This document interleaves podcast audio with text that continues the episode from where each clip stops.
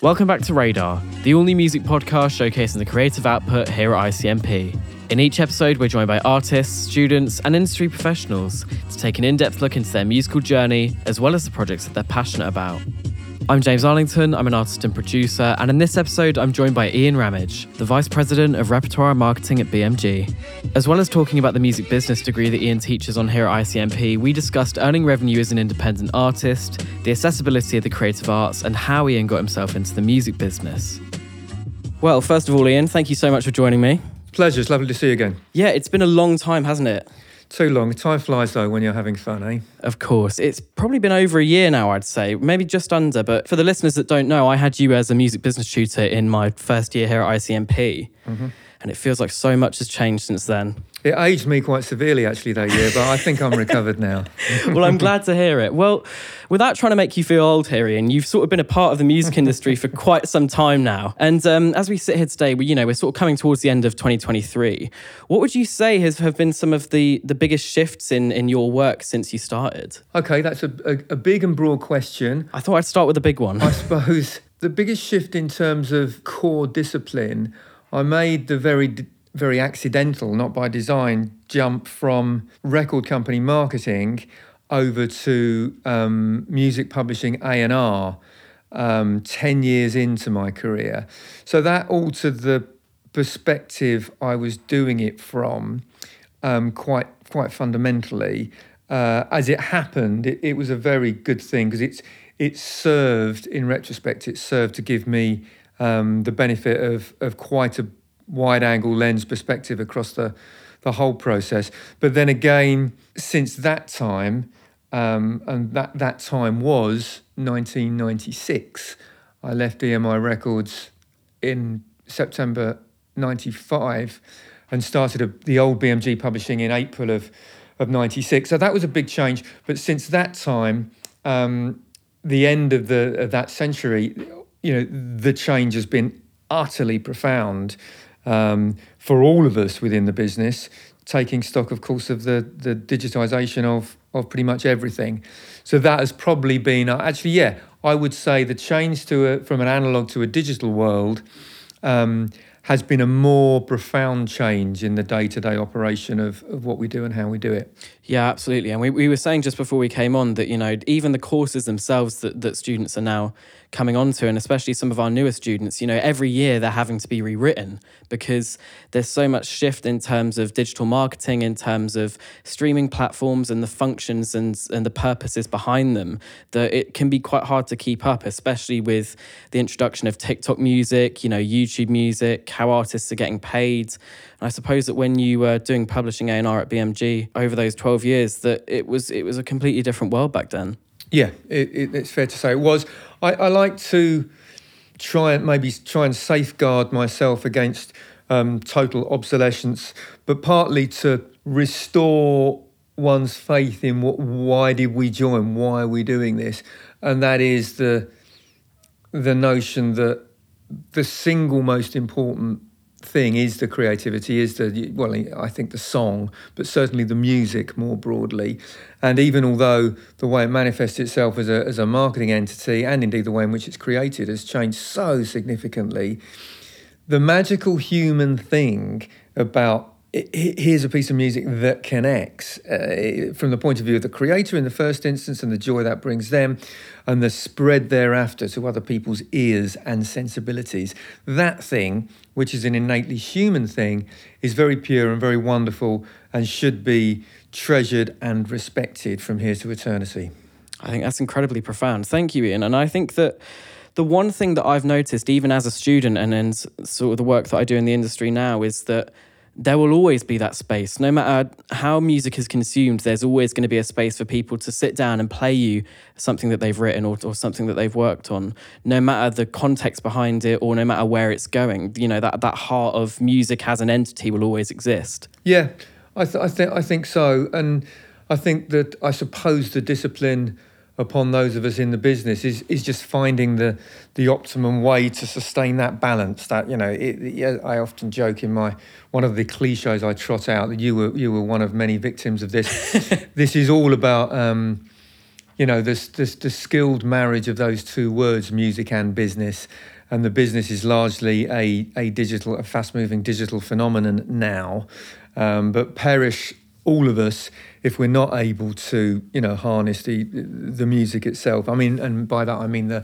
the core creativity, because of course the way in which it's produced is is digital, but the you know that magic at the source of it, the idea, um, the expression, uh, the basic demo, if you like, that's that's very precious indeed, and I, I and I, I continue to feel the need to emphasise how important that is. Yeah, and I, I, mean, in the past, you've you've worked with some some of the biggest acts, arguably of all time, in, in your work at BMG and EMI, and you know, a lot of those artists recently have been have been fighting for the rights of artists to be paid fairly on streaming services. I know that quite recently, uh, bands like The Cure and, and and Led Zeppelin were sort of in the headlines in terms of the revenue that they were generating, and Spotify recently uh, announced that they were making changes to the way that artists are paid. And I think that now, in a digital world where any artist can go online and, and put their music wherever they want it to be, that you know some, something has to give. And I suppose that the work that you do as VP head of repertoire at BMG now is making sure that the artists are being seen by a wider audience, not just the UK. For instance, an artist here at ICMP may put their music through a distributor like DistroKids and and have no idea of the scale that that could reach. So I suppose my question is how has that changed for you since you started working at BMG in terms of reach for artists? Because I know that now you're ensuring that these UK musicians get proper exposure to the market in the US. Yeah. But for the smaller artists, what do you what do you think has changed over time and, and the way that they can sort of grow? Well, I think that is the, the biggest single problem is yeah, you're right. The, the, the model has evolved to um, at least take a bit more stock of or pay more respect towards. You use the example of the, the Cure, Led Zeppelin, big established known acts getting a fairer share of the substantial pie that they've created. And of course, that's really important. Um, and I think it's great there are lobbying bodies to make that so and chip away at the idea that you know the the most important single share of of of money into the business really should find its way back to the creator. Um, get that. I do actually think that it's a more important issue to tackle the remuneration that the the new unheard of startup artist is getting. I think that's actually a bigger problem. Mm. Not because I don't care about the fairness of income for Robert Plant and Co. or, or Robert Smith and Co. I do. Um, but I think it's more important that an artist, a new young artist, is encouraged to think it's at least worthwhile um, and that they should be able to earn a decent living from, as providing that they're any good, of course. Um, if they're going to hone their, their craft and they're going to be seen to have a genuinely powerful original body of work, them to be able to earn, you know, a subsistence 25 grand a year or something is, a more important a more important benchmark than you know a, a branded act being able to achieve 40% rather than 30% of the income stream especially because the acts that we tend to cite in these instances just as you did then they're all artists that have been given their platform that have that have that have achieved their brand identity in a previous analog age. And the bottom line is, to be frank, acts of that nature can always make money completely outside the streaming economy. They, they just need to put a show on sale. And, and you know, that, that, that ticket route is the benefit that the established branded act has that the new developing artists simply cannot have. And I think that's a that's a bigger gap that we collectively, the royal we of the business, need to try and fill, not in order to make everything more just and fair. We're never going to achieve perfection in that regard. No one ever said it was fair, but rather to think about the next generation of artists. You know, this is where we really need to take this seriously and, and provide encouragement, sustenance, support for the new, the next generation of, of acts. Because pretty soon you can't, you know, it's rumored they're going to do it again, but Coldplay going to headline Glastonbury, great. Even they're going to die at some point. So you have mm. to hmm. be thinking towards the next generation. If you add that towards the frightening degree of small venues closing down or not being able to operate and needing support to keep it going. We are so bad as a as not not as a music business, but as a as a national economy for failing to subsidise, support this business of all businesses, most of the others in which we underperform against you know the global benchmark of, of par. In the business of music, the UK has been so powerful, it's punched above its weight in this more than any other area. I suppose you could argue there might be some sporting exceptions, but broadly speaking, popular music you know, per, ha- per head of population, we've been staggeringly successful. So, why successive governments have failed to understand and appreciate and harness the, the pure commercial potency of that and invest in terms of time resources as well as money in, in building an infrastructure for the next generation so we can continue to benefit in that way, I find it staggering. And I think as well that a lot of young musicians now might be a bit disheartened by that because although it's easy enough to put your music out there now and it's accessible enough to an extent, it can still be hard to find that sense of, you know, is this going to pay? Is this going to be a passion that can be turned into payment? And a lot of artists, especially people who are sort of doing everything DIY, writing, producing, you know, self distributing, although they may earn 100% of their royalties, their royalties are very little. And I think as an industry, there, there's there's things in place that are happening to try and st- to try and change that. But like you said, it's it's never going to be perfect. We're still a long way to go. No, I don't. You know, I think if you're a if you're a, an independent musician, you are a business person, a business businesswoman or businessman, and by taking that responsibility, you are accepting the, the, those fundamental princi- principles of entrepreneurship, which which constitutes risk.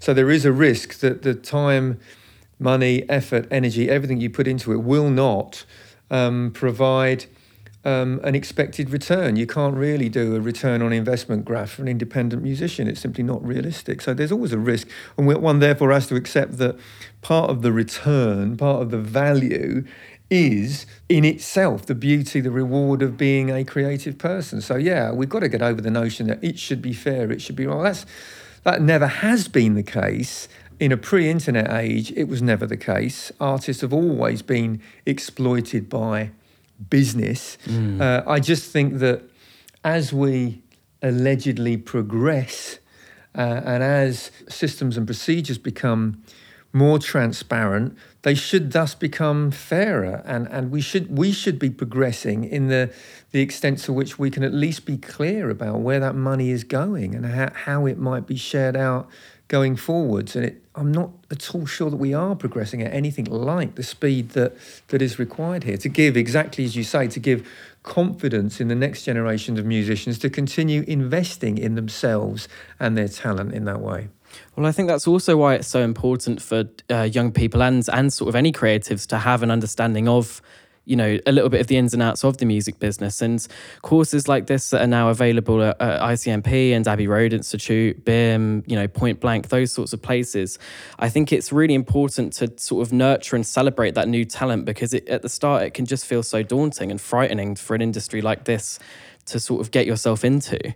Yeah, I'd agree totally. it's it's a, a one of the big changes from earlier generations. Um, we, I was talking today in a in, in a class, um, a, a, first year class, um, about the um, the extent to which of the '60s and '70s generation of rock musicians, the extraordinarily high number of of, uh, of, of rock stars had gone to art college and we're trying to sort of conclude with that. I mean, they're all that art is the same creative art as music, and in some cases, no doubt, there's a there's a legitimate overlap, and that makes sense. But but really and truly, the single biggest reason for all that generation going to art college is because that was the closest thing that there was at that time in the 1960s to the infrastructure, the camaraderie, the human spirit and support that is provided by the likes of ICMP. And, you know, effectively, it was sort of trying to substitute that that plot that we we are now lucky to have. I think you're right. And there's still talks about, you know, art being more accessible in sort of working class environments and and the creative industry sort of coming together to make sure that everyone can access them. But I think that in in terms of sort of these these universities that are offering these brand new courses that are sort of revolutionary in terms of things like digital marketing and music, live event and festival management, you know, 30 years ago we we sort of didn't have that and the rock stars of those of those days did, didn't even have that sort of thing available to them. So I think now it's more important than ever to sort of cherish that and and to really sort of look on the next generation of people that are going to be filling those festivals, headlining those shows that may have come from a course like this. And instead of coming from a sort of more singular course like sort of art design that there's so many courses now that are available that are just specific so that people who really have a passion and a drive can can do exactly that thing. And and you know, thirty years ago, we we didn't have that. We didn't. That's absolutely true. And I I think um, I've always said, and I, I, I still genuinely believe, it, it is important to keep this into a a rounded perspective. What I mean by that, it's it's clearly an in, immensely positive development that this intelligence, this education is available, some of which is very, very specific about the various different elements of our business. I think it's it's a it's it's is excellent. But I also think from the point of view of the creative musician who does not aspire to be a music business person, that isn't running a business on the side as you are, for example, that is that is in the purely no, I'm a, a, a, a writer or a producer or a singer songwriter or whatever. To me, it seems important that it's understood the value in these wonderful courses actually lay in qualifying the shall we say the the more purely creative end of the spectrum of students to understand the headline points the key, the key issues in how the business works in order that they are better qualified to delegate those responsibilities when it comes time to appoint a manager or have an agent on board, understanding the rudiments of, of, of, how the live business works is so valuable in, in avoiding having the wool pulled or just being naive in those encounters. So it's as much as sort of a, I think, a, uh, an entry level, let's understand the basics across the whole picture uh, I just think that's really, really healthy so that, that that that intelligence is there and available to draw on should they need to. It, it isn't about being an expert. And I, I live in fear of encouraging a, a, an exciting young musician to bury their creativity under a weight of on and offline resources that I'm hoisting upon. You've got to read this, you've got to study that, you've got to, you've got to do this social media thing. Well, again, it's always about balance, isn't it? Having access to that information, fabulous. Understanding the perspective in which it should be taken in relative to those other things. Because, you know, again, without the creator writing the song, making the tune, making the music exist, the business isn't that there is no business. So we have to remember it's that way around. And I think as well, especially for people just surrounding themselves in an environment where they can be creative and they can sort of nurture their nurture their talent and and be mentored by people in a, either a university environment or any educational environment I think is more valuable than ever. Um, but despite the work that you do at uh, you know ICMP BMG the Abbey Road Institute are you still doing sort of freelance work in management and consultancy?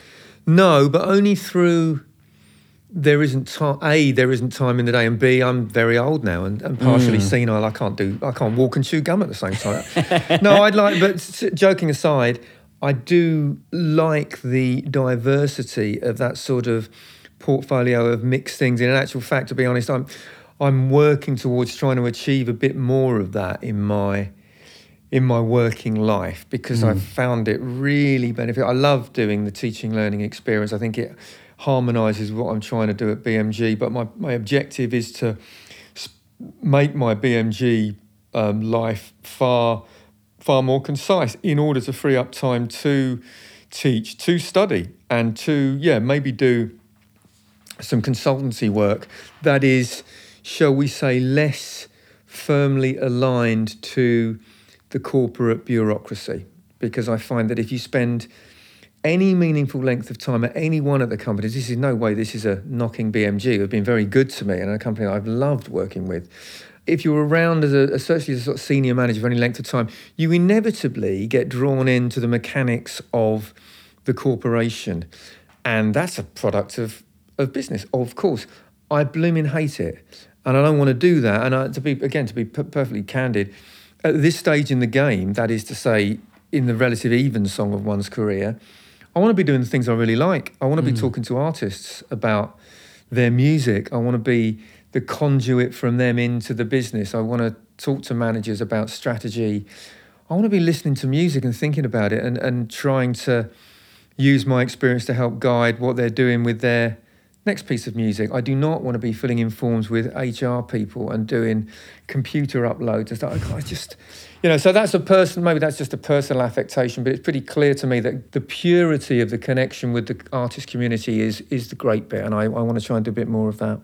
Yeah, and uh, you know we're sort of in the perfect environment for that to occur. In terms of there's there's so much talent on uh, spread across so many different courses here at ICMP, but a lot of them may not necessarily have that sort of understanding of you know what they need to do in terms of rights, in terms of you know performance collection, that sort of thing, and and even you know some of the people I know now that are sort of going into artist management uh, at the very start of their career in artist management, the first thing that people say is, you know, the music's great, but let's think about you know how how can we make this more accessible in terms of earning money from it and in terms of you know really nurturing your craft and thinking about what's important going forward. And i think that those principles remain the same for an established artist and even for someone who's trying to make some money in it starting out. I think that those principles will always be the same of you know just continuing to learn and grow and and really nurture your acts no matter what stage of your career that you're at.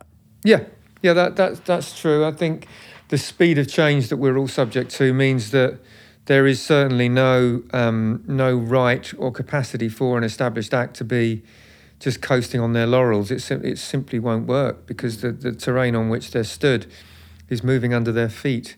Um, you know, assuming that you're ambitious to be continue being successful, I suppose, you know, it is possible if you've got some branded identity to, you know, fall into that kind of nostalgia circuit thing and, and fine, that suits some people. That's absolutely fine. But um, I don't think if you really want to maximize the potential income stream and indeed um, public appreciation of what you're doing in the even song of a creative career for a branded act, you do need to be up with the program. You need to be advised by people with a with, with a very smart, switched on digital orientation. There's no question about that.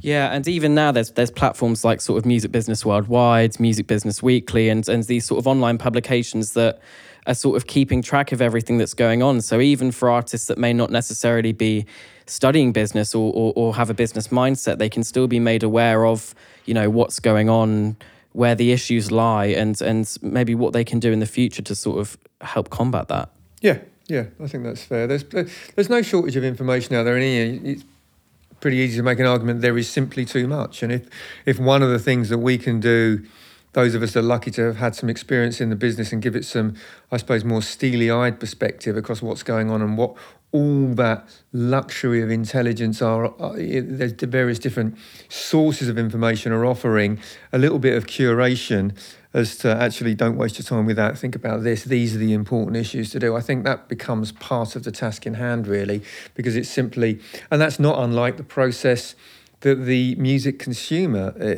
is uh, is addressing consciously or otherwise. My goodness, there is so much choice here. There is so much music and and and visuals and stu- stuff to think about to consume. Where do I even begin? And that's the biggest single challenge I think of the the digital age in which we find ourselves, and it, it works on many levels. And and curating through the information available within the business is is one such level. Well, I think without without inflating your ego too much, Harry, and I think that sort of the longer I've known you, the more I've realised that you know your knowledge of the industry is just completely unparalleled. And I think that you know what made you want to get into music education and sort of pass this knowledge on. It's a really good question, and I'll, I'll, I'll answer it honestly. And and, it, and and the answer is, I didn't intend to. What happened was, I got fired from a job, and yeah, everyone who's worked in the music business has got fired. You know, uh, those that haven't got fired are lying about not having got fired. so that if you're going to stick around for a while, that happens, and it's mm. no shame. It just is. Of course. Um, and it was in one of those periods I was between jobs, in inverted commas, and someone suggested, "Oh, you should, you should, well, you should do some teaching." You know, you because I did it. I did it, uh, the first ten years of my career. I was in marketing. I was in record company marketing, and that meant I was not phased by standing up in front of a a room full of usually bored salespeople, talking to them, enthusing to them, you know, about the new Kate Bush record, EMI, or whatever it was. I found that very natural and very easy, largely because I love the new Kate Bush record. And where's the problem? You know, I'm going to share that. Um, so I was quite. It's not good. I was, you know, I was confident about doing that thing, and and one of my pals said you should you should try this teaching thing. There's a few of these colleges now. And it was a, a pal who introduced me to Ken. And Ken Foreman, bless him, gave me, I hadn't got a clue how any of this worked. And he very gently gave me a crash course in the logistics of how music education worked, how it was changing, what place I might be able to play within it. And it was he and a number of other great people, ICMP, Sophie Daniels was one of them, just really encouraged me and could see there is a value in the if you like, the insider knowledge I had, not through being the old guy who used to work in the business, but by being the one who still did work in the business. By then, I'd got I, I got another job quite quickly, and I chose to share my time with you know a proper in-house music business job um, with doing the the teaching learning thing because I found it so rewarding. You know, the idea of well, learning from a class full of 18 to 25, or you know, broad, broadly speaking, a, a class full of young people who had opinions and cared about music was a fantastic source of intelligence for me, especially because yeah, my girlfriend's got a couple of children. I've got not had kids myself, so I haven't had that benefit of young people around me all the time expressing opinions about music. This is much better having people that you don't have to feed them or live with them. You just see them a few hours a week and you can learn off them their hunger, their intelligence, their worries, their fears, but their contemporary perspective on the music that's going on around them. I took that back into the music business and was better informed as a music executive, whatever the hell that means, because of my teaching learning experience. I use the, the term advisedly at ICMP.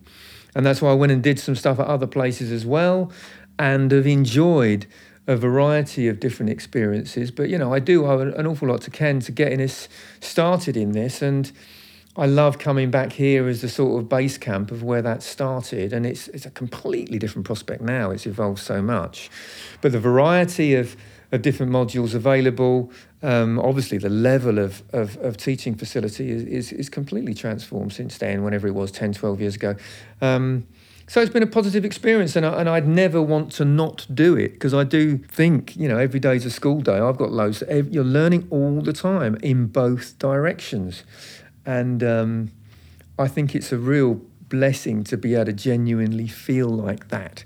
So that's why I've chosen to continue doing it. Uh, and it's a nice reciprocal thing, isn't it? Giving what you know about a business or a particular discipline or an area of, of expertise and, and getting back something in return. And um, yeah, happy days. Long may it rain. Absolutely. And I think it's really valuable as well to sort of have those two sides where, you know, obviously the, the students are here to learn, but learning from that group of young people, I suppose, is, is, really valuable. And, you know, your career has taken you sort of all over the world working with artists and bands that most people could only dream of spending time with. Um, just to finish things off, I, I suppose is uh, uh one thing that I'd really want to know, just from from being a previous student of yours, is is there any particular show or interaction with with a musician that you've done work with that's continued to stand out to you after all of this time? And if so, could you could you maybe tell us a bit about it? Right, okay, that's a good question. There are there are a few things. I mean, I'm, I remain intoxicated by the live music moment when a musician, especially if you, if there's one that you've known for a while, and, and, and the performance that just challenges you. And so I still think live is so important. I, I had earlier on this year, at the front end of this year, in February 2023, I went to New York to see um, Elvis Costello, who's a writer, uh, an artist with whom I've had the great privilege to work with for, for some little while now. I've signed him twice, the old BMG and, and, and, and latterly mm. in 2021 at the new one. And he's always been, you know, after Lennon McCartney, I'm my favourite favourite songwriter. And I, I'm surprised and at myself about still being able to get shocked by his capacity to yeah challenge himself. And and, and this this environment in New York he played a series of a sequence of 10 consecutive shows a relatively small venue. But the challenge he he, he put in, put down for himself was to play he, play, he played 10 shows consecutive shows. And each night he committed to play 20 songs but each of those nights would be different. Wow. so 200 different songs. Madness. I saw the first two and they were so I tried desperately hard to get back for the M1. I just couldn't make it. But that's a moment, stood in that place, watching, and you know, uh, in, just absolutely knocked out by the versatility, the hunger, the appetite of, of you know, uh, frankly, a man that old, that senior, that wise, he was still prepared to put himself out there and, and challenge himself so boldly. I, thought, I just thought that was utterly extraordinary. And, and I do get, you know, in a yeah, I suppose it is in a, childishly vain way, and that is a big payoff. The fact this bloke knows who I am, the fact I still can't get my head around that. And the, you know, the little vignette in direct answer to your question. After I did the first signing, he invited me to Dublin to hear the mixing of the record he was then working on, and I was I'd only done I'd only seen him at the gig in the in the courting environment, if you like. This is the first encounter. Now we are literally in business together, and it was at U2 Studio in Dublin, and he's mixing this record, and he um, so oh have you come straight from the airport? Yeah. Oh you're hungry before he plays. Well I, am fine. I'm fine. No no no let me. And Elvis Costello made me a cheese sandwich, and I can still see this in my like a little video. I mean it's utterly pathetic. I know to but little things that sort of that makes it that's worth more than any paycheck or any sort of that. Crikey, this do you want pickle on that? I can't believe it. You know, the, the most basic human thing, and it, and that that's happened a few times. And uh, I don't mean the cheese sandwich specifically. I mean by way of illustration, a fairly ridiculous little human exchange being wonderfully informative because there is this magician who can weave these songs out of nothing and change people's lives, including mine, in so doing, can make a pretty passable cheese sandwich as well. Um, and it's you know I know it's stating the blinking obvious, but the you know the core humanity that is still attached to this great creative presence is you know is humbling to witness. So there's one. Um, I could go on, but it, yeah, it's um, you know in conclusion, we should remain excited, humble, privileged by this incredible opportunity to to be excited about working. I'm doing the best job in the world, and that is, you know, unlike musicians, I get I still get a regular paycheck, and I'm I'm very mindful of that incredible privilege, you know, and and also that that privilege is one built upon the fact that if I'd been good enough, I would have tried to be that musician the good luck for me was discovering early enough in the story that I wasn't good enough either to play on the left wing for Manchester United or indeed be a professional musician. So I've happened upon this extraordinarily fortunate position of being able to work within the business of music and learn so much from musicians old and new and remain forever stimulated as a result. And I think even now, you know, now that now that I'm growing my business, now that I'm growing Birdbush, I think that even now to have the metaphorical cheese sandwich with with sort of anyone that I work with. Just having those sort of delightfully informal moments is sometimes more valuable than any paycheck, and I completely agree with you there. Well said.